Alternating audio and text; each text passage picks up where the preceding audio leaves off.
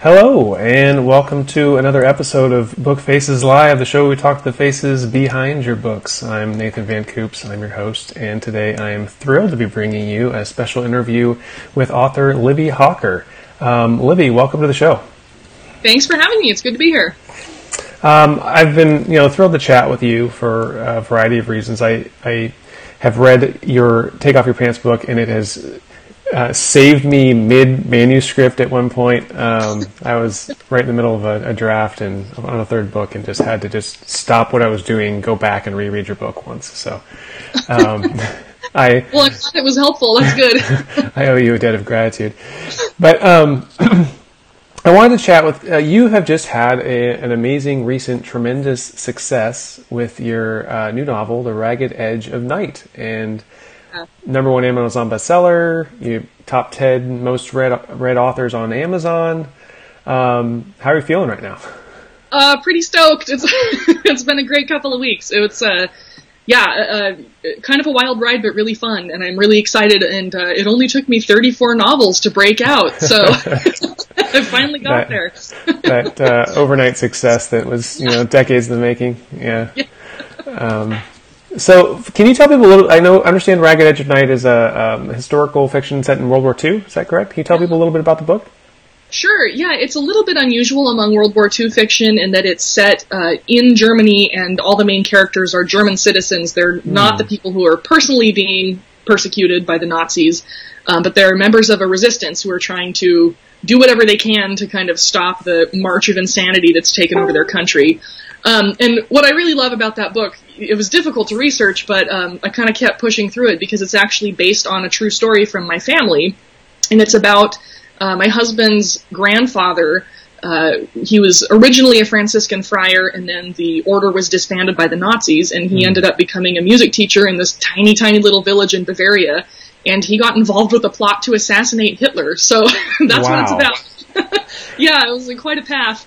Um, that's, that's intense really, family history yeah, it's very intense, and um, it was just really fascinating to research and and difficult too. Obviously, I mean, no one likes to spend months just sort of mm. mentally hanging out in Nazi Germany. It's pretty much the mm-hmm. worst place you can be. but uh, but uh, quite an experience writing something from our family's history and turning it into a novel. And I'm so thrilled to see that it's taken off and is doing so well with readers. So it's been cool. Yeah, I saw the reviews have just been pouring in for it, and they're all um, tremendously positive. So it must feel feel really good to see those just rolling in day after day yeah, I'm really happy to see that so many readers are enjoying this book and, and taking something from it. In some cases, a lot of people are finding like some personal meaning in it, which is really cool. You know, mm-hmm. I just I write books to be enjoyed, um, but it's a real bonus if someone says this book changed my life or something. You know, it's that's pretty amazing and meaningful. mm-hmm.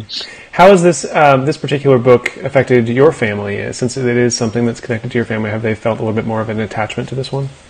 Oh yeah, my family's been so excited, just on pins and needles, waiting for this book to come out. I, I originally sold the premise to my publisher way back in January of 2017, mm-hmm. uh, and then I finished writing it in August of that year. And then we've just been waiting this for you know an entire year for it to come out. So everyone's been like, "Oh, it's finally here!" Yeah. so far, they've all liked it, so that's good. They feel I, I did justice to to uh, Opa's story, so that makes me happy. yeah, that's got to feel really good. Um, and we should mention for, for viewers or listeners, if you're check, checking out the podcast later, um, that the Ragged Edge of Night is a September uh, first reads deal. Yeah. Um, so people can, if you're, is it just for Prime members? Is that how that works? If you have Amazon Prime, you can get it for free. Um, and I, then I believe everybody else can buy the Kindle edition for $1.99 for the month of September. Um, and then it goes up to full price in October. And and the print and audiobook versions will be available in October too. So mm-hmm. Well, yeah. it's, it's, a fantastic promotion, and obviously it's a wonderful start for for the book. And uh, and I, uh, being you know in the top ten most read authors on Amazon right now, that that must feel amazing. It was it was pretty amazing. It was great. There was one day there for a brief window of time during one day when both of my pen names were number one and number two most read, and I was like, ah, this is. So I took screenshots. I was like, oh, ah, yeah. number one and number two. Frame that screenshot in the wall. Yeah. Yeah. That's a that's really cool. So I, I, know that you're um, a hybrid author. You do a combination of independent publishing and also you uh, have traditional deals like this one. Um, what was the, the story like behind getting into the first reads program? Is that something in particular that you were angling for, or what, what's that process like? Um, I was certainly hoping for it, but there's not really a way to angle for it as an mm-hmm. author, or I assume I don't have an agent, but I assume that agented authors don't really have much of a way to angle for it either. It's pretty much up to the choice of um, the editors within Amazon Publishing who choose, you know, kind of the five or six strongest titles from their imprints for that month mm-hmm. and put this into the promotion. Um, so I was super stoked that they picked it. Um, it. Yeah, it was really exciting when they when they emailed me and were like, "Hey, if you want to be in first reads, you can do it. Just sign this contract." I was like, "Are you kidding? Let me sign it." yes, I do. Can't sign um, fast enough. Yeah, they're like, I don't know if you want to do this, but it's an option. I was like, yes. Yeah. And is that um, a program that's only available to Amazon imprints? At this time, it is. I don't know if hmm. there there are plans to change that in the future, um, mm-hmm. but right now, currently, yes. Yeah. yeah. You've. I, I, I heard you mention um, previously as well that, that you've chosen to go the route while you do traditional publishing deal, you do it without an agent. Um, yes. What has that road been like for you? I love it. Yeah. I do. I love it. In fact, as you mentioned at the beginning of the of the show here, um, I also do occasionally write some nonfiction books for other writers, mm-hmm. and I've kind of been kicking around the idea of doing um, a nonfiction book for writers about working without an agent and, mm. and maintaining a career without the assistance of an agent. I'm not sure if it's something that readers would really be interested in, though. Um, so if you are an author listening to this, uh, or an aspiring author, uh, shoot me an email or something and let me know if it's something you would be interested in doing, because I'm not going to put the work in unless it's actually going to sell a few copies. Yeah, it's um, always good to do a little yeah, market I, research first. but yeah, I do. Uh, I, I, work without an agent. I did. I have had two agents in the past and worked with them for about two years, and didn't end up being a fruitful partnership in either case. And mm. so I just struck out on my own. I was like, okay, I'm just going to do it myself, uh, and I've loved it. I've really enjoyed it.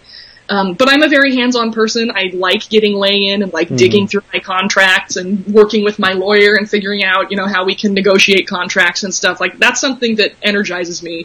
Um, mm. So for a person like me who who feels confident in handling those types of interactions, it's a great option. I mean, I make 15% more money because yeah. I'm not getting a cut to an agent, so that's good. Do you have any until the book comes out, uh, which I hope you're right? I'm interested. You put me down as interested. Um, until the the book comes out, do you have any tips for people who are looking to uh, try this without an agent and ways to protect themselves? Perhaps how to you know find a good lawyer, things like that. What are some uh, pitfalls you might want to look out for? Yeah, I, I would say uh, number one, plan to take things in slow steps. You know, mm-hmm. plan to build your career a little piece at a time.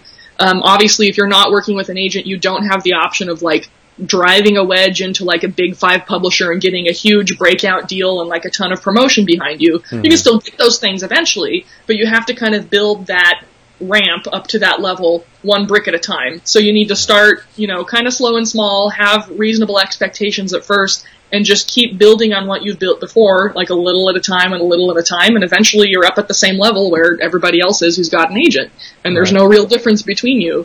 Um, mm-hmm. I definitely recommend using a contracts attorney, particularly one who has some familiar familiarity with either publishing or uh, some other version of, of entertainment, like an entertainment lawyer, basically. Uh, uh, yeah, they, they can look over your contracts in real great detail. They know what the tricky language is in there that might catch you and they can alert you to it and be like, hey, this clause might mean this. You might want to get that stricken out.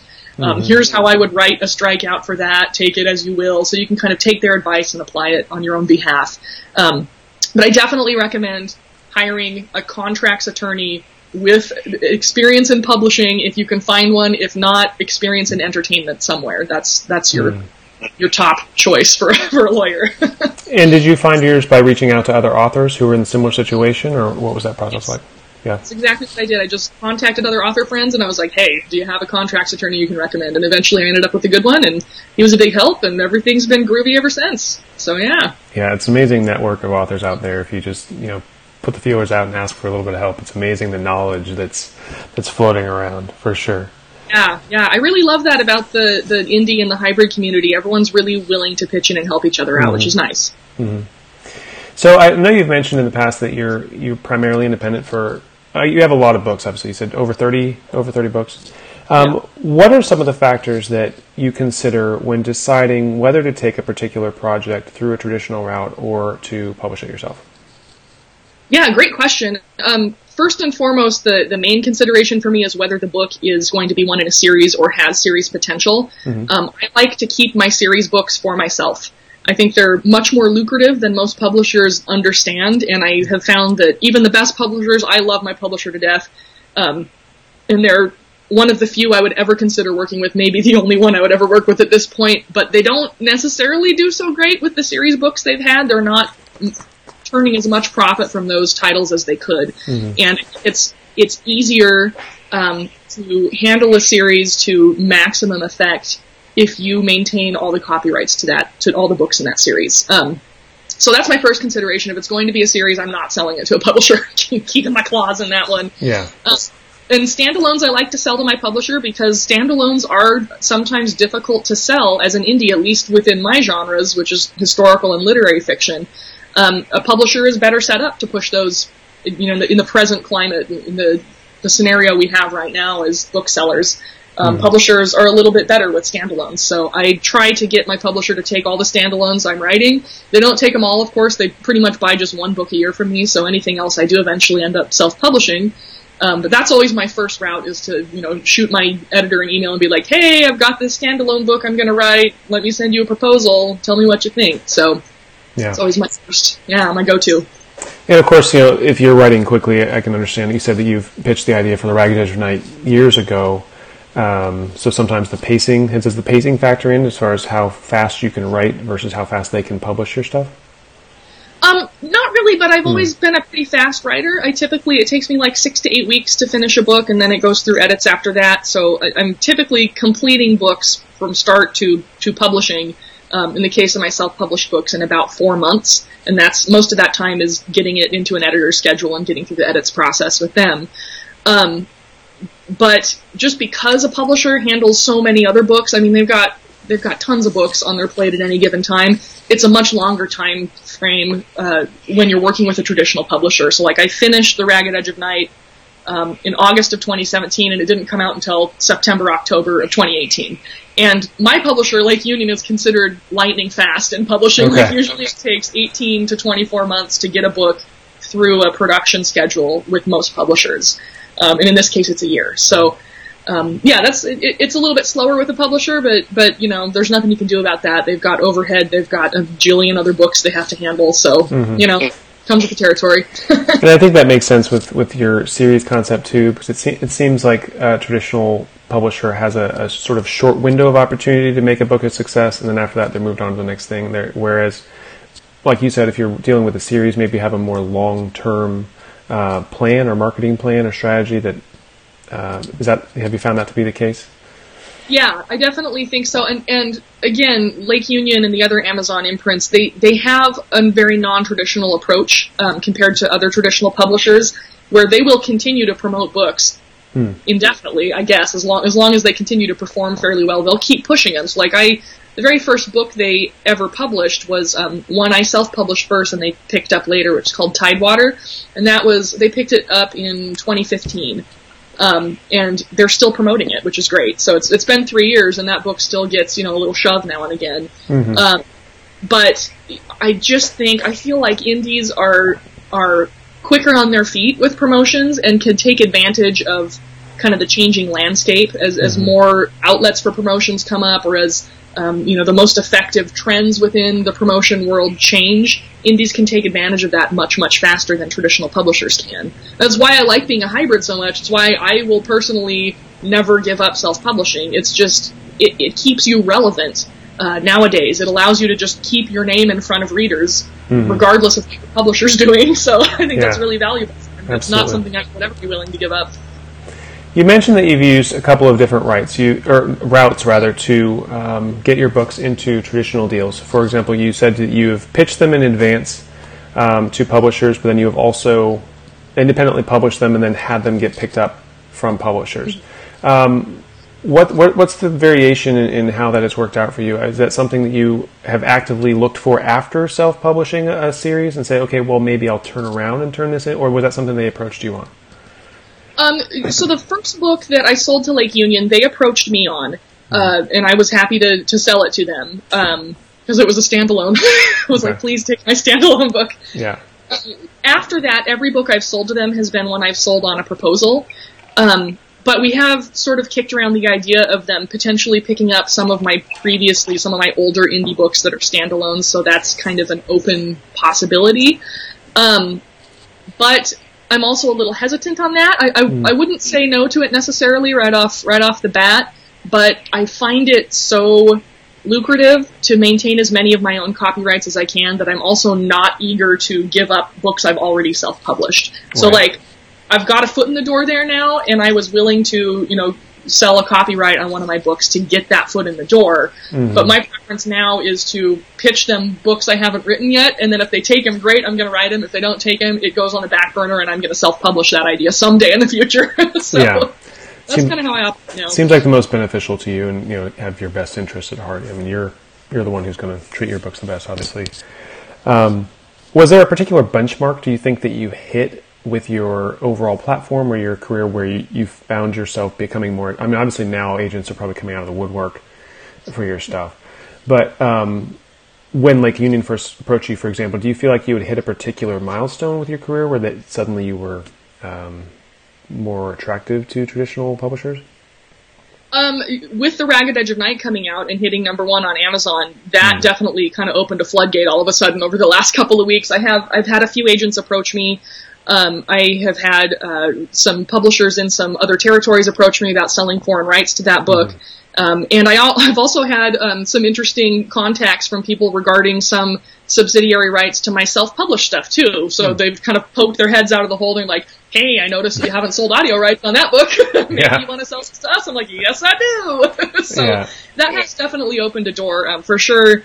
Hitting number one on Amazon um, made a, a pretty rapid change. I mean, I I've been self-publishing for several years now, and I can already feel there's kind of a difference in the way my career is chugging along compared to where it was before. I mean, before it was great. I was still making a full-time living and a very secure living off of you know what I was doing before with this hybrid stuff. Um, but there's there's just a, a noticeable shift in things now where suddenly there's all this interest that Yeah. wasn't there before. So a little extra momentum behind things Yeah. and another big credit that number one in the store credit uh, I'm sure you know feels pretty good looks pretty good on the pitch. Yeah, that's pretty good, and it definitely drew some eyes, so that's good. yeah. Um, one of our viewers Doug says I'm watching this with my pants on.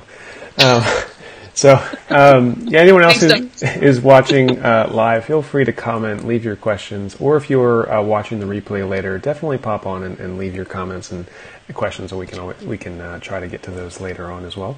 But uh, I do want to shift gears a little bit to talk about your book Take Off Your Pants. Um, this, like I said early on, this this book was very effective for me. It was something that I have turned around and recommended to multiple writer friends uh, since reading it, and um, I think I even got it in paperback and an e-back, ebook, so I have both versions just in case. oh, thank you. um, what inspired you to write "Take Off Your Pants"? Um, I had a, a lot of friends who were also authors at, at various states in their career. Either they were, you know, just looking at writing their first book, or they'd written a bunch of books already, um, and they were kind of shocked by how quickly I could get through books. And I think maybe at first a few of those people thought, well, her books probably aren't that good if, if she's writing them really fast. Like, eh, she's cranking them out. She's probably kind of a hack, whatever. But then, um, then I sold Tidewater to Lake Union, and I think that caught some attention from a few people, and they were like, oh, wait, maybe if a publisher's willing to pay for this already self-published book, maybe there's something to her method. So at that point, after I sold Tidewater, I started getting a lot of emails from friends who were saying, hey, can you just like tell me how you write a book so fast? What is going on here? It's really weird that you can like write a giant novel. Like Tidewater's 160,000 words, and I wrote that book in like two months. So Right, yeah. how are you doing this? What's going on?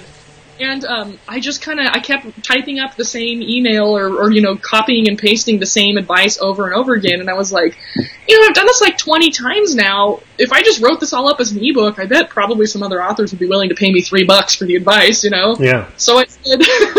Yeah. so I typed it up and I put a clever title on it and I self-published it and the rest is history. So Mm-hmm. yeah. and I. for for people who aren't familiar Yeah, I'm sure most people watching are kind of familiar with the idea of pantsing versus plotting, and um, you know outlining versus writing by the seat of your pants. And um, apology for the background. My yard guy is leaf blowing my backyard right now.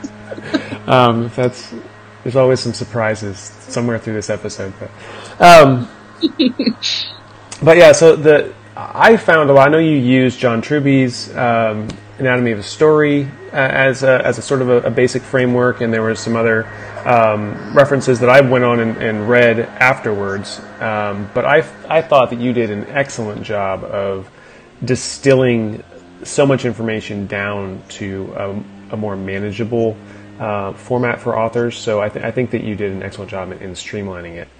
Well, thank you. Yeah, that was really my goal was to was to streamline a lot of information I found useful and to make it as compact as possible. mm. so yeah, it's because it's a lot. John Truby's book is like really long and rambling, and it's full of great advice. But yeah. at the same time, I was like, oh my god, I don't need the same example five different times. Yeah, I mean, because it's like you can go and read, you know, Hero's Journey and all these other books, but it's when you're in the middle of a book and you're stuck and you're trying to figure out how to solve your problems, like you just want sort of the quick version. You want to be like, all right, what is my problem and how do I identify it? How do I fix it?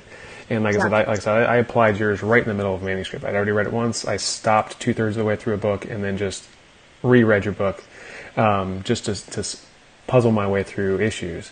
Um, I'm glad it was useful that way. That's exactly what I wanted to do with it. So yay! one of the uh, craft tips you have in there um, was the idea of a cymbal crash. Could you talk about that for for authors?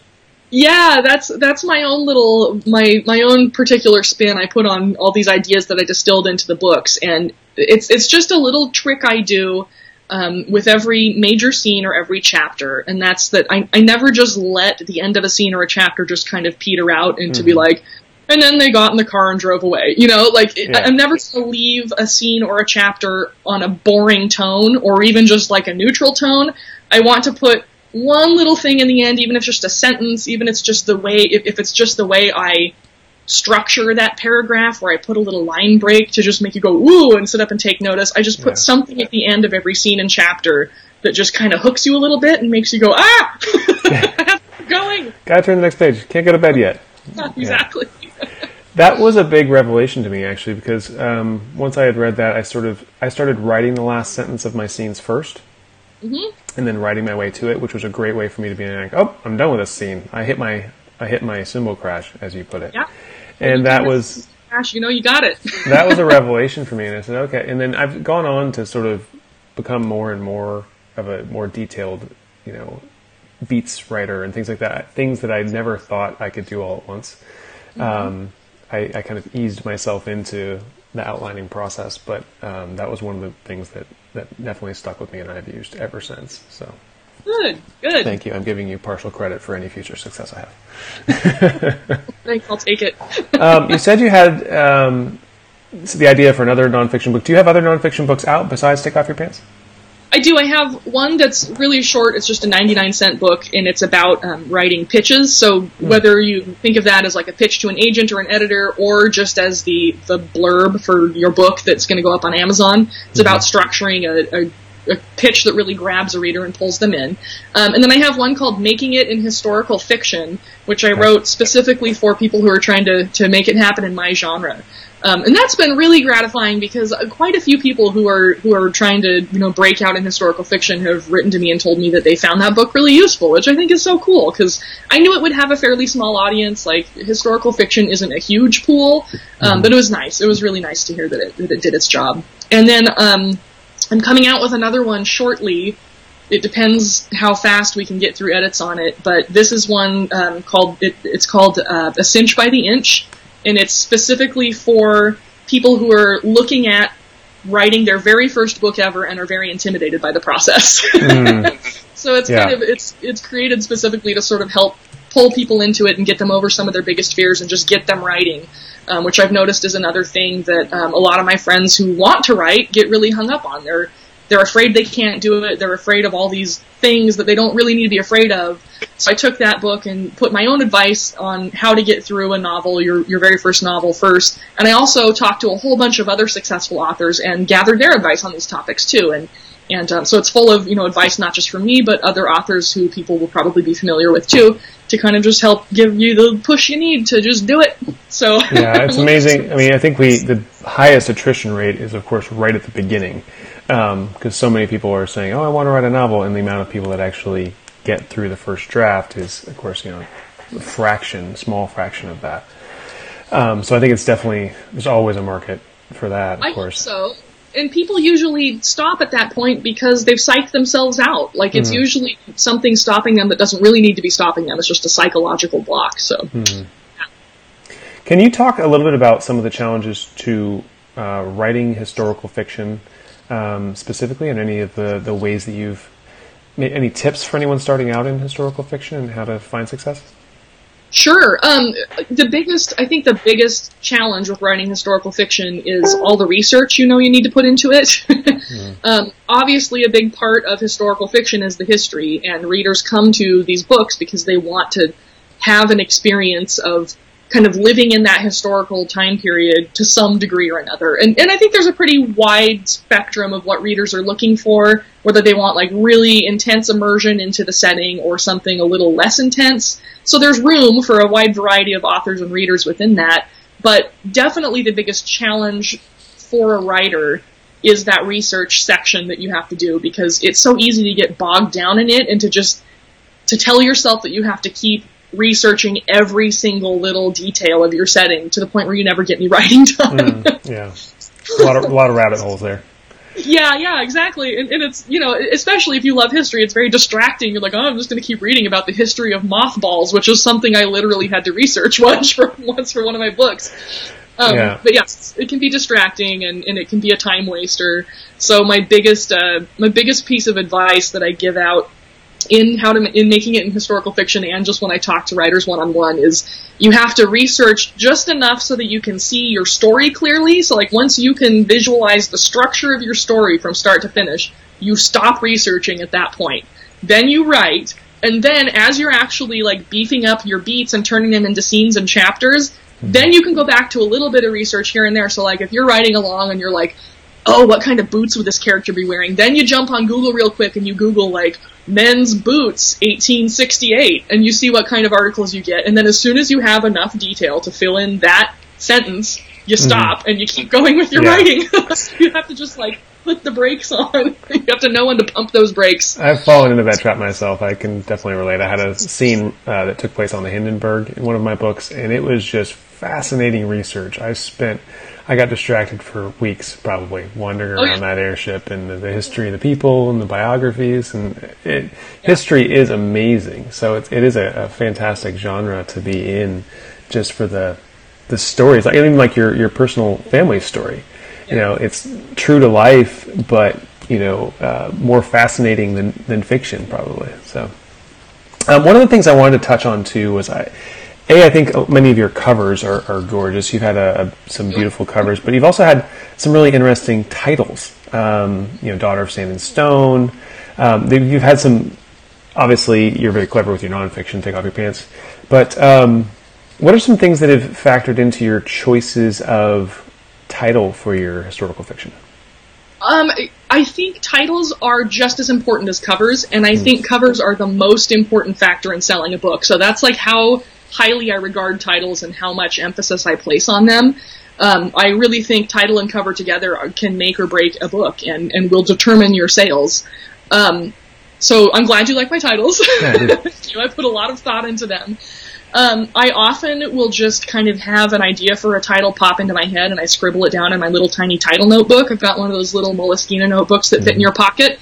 And, um, and I just scratch them in there. And then when I'm, you know, when it's time to start another book, I'll flip back through that notebook and go, oh, this title might work, this could potentially, this could, and then I will take a really great title and make it work for the book I'm trying to write. Mm. So like The Ragged Edge of Night actually, the, the, title came to me first, even before I knew I was going to write that book. That was one that went in my notebook and I was just like vacuuming my house and it popped into my head and I was like, oh, I'm writing that and then when I, when I knew I wanted to send this pitch for a World War II novel to my publisher, I was like, uh, here's the basic premise, and the title is The Ragged Edge of Night, and then I attached um, a synopsis for the book, and my editor got back to me in like uh, two minutes, and she's oh, like, I want this book, I'm taking it. And I was like, have you even read the synopsis yet? Because that's a pretty long synopsis. She's like, no, but I love that title and I know that title will sell, so I'm buying it. I was like, okay, let's do it. that's really cool. So I really do feel strongly that titles are intensely important, and I, I don't. I, think to some degree, um, how much you can get away with a simpler, less complex um, title depends on your genre. In historical and literary fiction, it's really important because it, it sets the whole atmosphere for the book, and it's going to help tell the reader that this is the right kind of historical novel for them. Because, like we talked about earlier, there's this spectrum of like pretty light on history, more kind of fun, and the type of book you'd read at the beach, uh, historical novel, which my book Mercer Girls is like that. It's fun. And Mercer Girls sounds like a fun title. And then yeah. you have much more intense atmospheric stuff that really needs like a, a more atmospheric packaging um, to, to bring the right type of reader in. So yeah. Have you ever really struggled to find a title for a, a novel? Yeah, Daughter of Sand and Stone. Uh, we wrestled with that one quite a bit, and I, mm. I threw several ideas at my publisher, and we were all like, "eh," about all of them. And I finally came up with that one, and I was like, "We're going yeah. with it." And my publisher was like, "There's this other YA book called Daughter of Smoke and Bone." I was like, "I don't care. It's a different genre." Yeah, I just can't keep thinking about this title. no, I think that, but it, it, that, sometimes people um, think, "Oh, well, there's something sort of similar to this as a bad thing," but then there's actually a benefit to following certain trends, I think, in, in titles there as well. Is. In fact, The Ragged Edge of Night just has an angry review that's like, ah, this cover looks just like all the light we cannot see, and I'm like, he did that on purpose. it sure does. Wink, yeah. wink. yeah, no surprise there. Um, yeah. you don't have to reinvent the entire wheel, right? Right. Um, yeah, that's that's really cool. Um, so you have a new. I saw you posted up. You have a new deal in audio as well. Tantor picked up some of your books as well. Yeah, Tantor um, was another uh, surprise after I hit number one on Amazon. They they showed up and they were like, "Hey, so you don't have some audio rights sold on some of your books?" And I was like, "I'd love to work with you, Tantor. Let's do it." So yeah. um, they, have picked up uh, an Egyptian fiction trilogy I have called The Book of Coming Forth by Day. So um, I don't have a release date on the audiobook for that yet, but I'm really excited to hear it because I love that trilogy. I think it's mm. the best out of Egyptian stuff. Yeah. Um, and I'm really stoked to hear what they do with it. So, yeah. Yeah, it's always exciting hearing your stories come to life with, with great, great narration and um, mm. just kind of getting to relive your own words through someone else's voice. Yeah, um, I love I love to see what narrators do with it. You know. Yeah, yeah. What's next for you? Um, I have a, speaking of audiobooks, I, I have a, a, little partnership going on that I'm really excited about with a fairly well-known podcaster who's going to be narrating uh, my next indie release, which comes out January 1st. And it's a very long novel about Calamity Jane. Oh, nice. And yeah, I'm really excited. Her name's Jackie Zebrowski. If anybody knows about her from podcasting, she's been the host of quite a few uh, fairly successful podcasts. And um, she's a big fan of Calamity Jane, and I found that out, so I approached her and I was like, So, could I ever potentially hire you to narrate an audiobook about Calamity Jane? And she was like, Yes! so, we've been working on this project, which will be really fun. Um, yeah. So, I'm really excited to see how that does. It'll be interesting to see if the crossover between her fans and my fans um, brings in a new audience to my work. So, I, I'm really excited about this, like, trying to work with people who are in other media and doing other forms of entertainment and see if we can get some crossover into the book world. So we'll see if it if it works out. I don't know. it's, it's such an interesting time too for for strong female heroines and historical figures, and I think it's, it's probably a, a, great character to, to bring back to life. And my my only experience with Calamity Jane is through the musical, um, yeah. so I'm sure the uh, the real life history has a lot more uh, depth to it. But um, it sounds like a, a, lot of a lot of fun. It sounds like a cool project yeah, I'm really excited about it. We're we're almost done with all the edits on the book, and then we're going to start the production on the audiobook shortly here, and it should be done by January 1st. So that's really exciting. Um, so if people want to keep up with you and keep track of what's coming next and, and uh, what's what's next out of your um, from from your pen and keyboard um, or for their earbuds, uh, where's the best place for them to find you? Definitely the best place is my website, which is hawkerbooks.com, and it's H A W K E R books.com. Okay, hawkerbooks.com. And the majority of your um, books are under uh, Libby Hawker as opposed to Olivia Hawker? if you're searching Yep. on Amazon. Pretty much all my books at this point are under Libby Hawker, and then The Ragged Edge of Night is under a pen name Olivia Hawker, which I've got more stuff coming from Olivia in future years. So, yay. All right, well, that's fantastic. Um, we've kind of reached the end of the episode here, but um, Libby, thank you so much for taking time out of your day to, to come chat with us. It has been a pleasure. Oh, thank you so much for having me. It was really fun. All right, hope to have you on again soon. Yeah. Uh, All right, see you.